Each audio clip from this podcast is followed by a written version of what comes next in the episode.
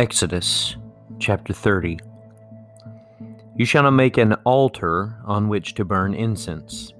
You shall make it of acacia wood. A cubit shall be its length, and a cubit its breadth.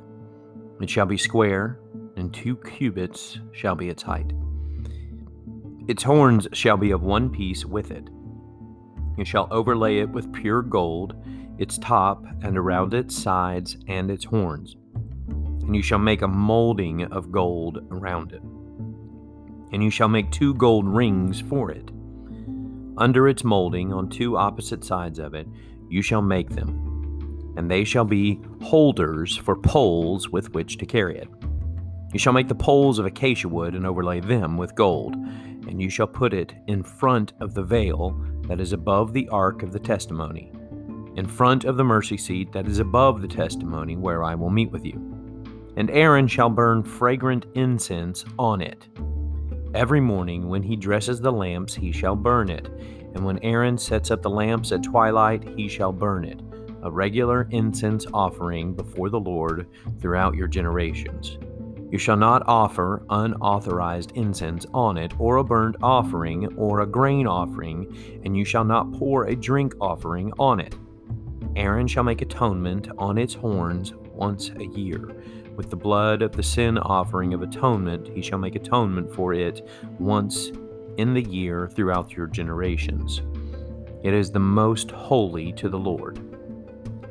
The Lord said to Moses, When you take the census of the people of Israel, then each shall give a ransom for his life to the Lord when you number them, that there be no plague among them when you number them.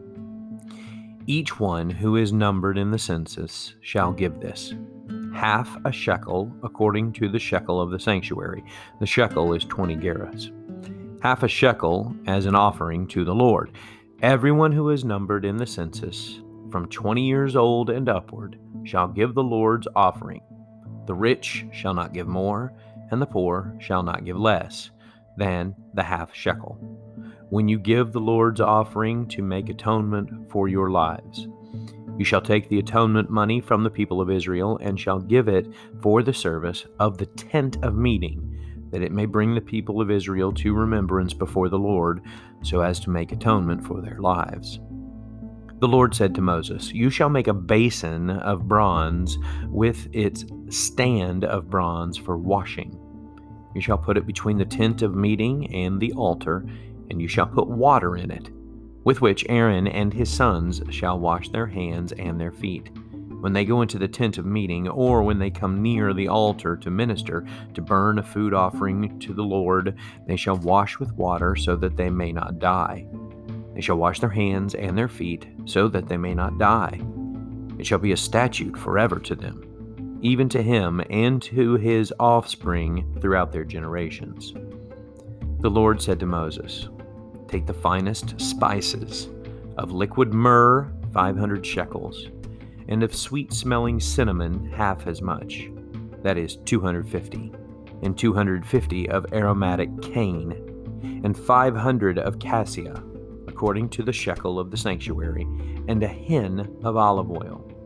And you shall make of these a sacred anointing oil blended as by the perfumer it shall be a holy anointing oil.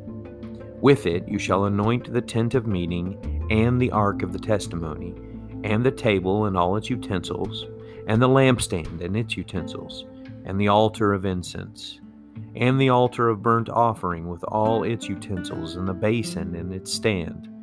You shall consecrate them that they may be most holy. Whatever touches them will become holy. You shall anoint Aaron and his sons and consecrate them, that they may serve me as priests. And you shall say to the people of Israel, This shall be my holy anointing oil throughout your generations. It shall not be poured on the body of an ordinary person, and you shall make no other like it in comp- composition. It is holy, and it shall be holy to you. Whoever compounds any like it, or whoever puts any of it on an outsider, shall be cut off from his people. The Lord said to Moses, Take sweet spices, stacte and onycha, and galbanum, sweet spices with pure frankincense, of each there shall be an equal part. And make an incense blended as by the perfumer, seasoned with salt, pure and holy. You shall beat some of it very small, and put part of it before the testimony in the tent of meeting where I shall meet you. It shall be most holy for you. And the incense that you shall make according to its composition you shall not make for yourselves. It shall be for you holy to the Lord. Whoever makes any like it to use as perfume shall be cut off from his people.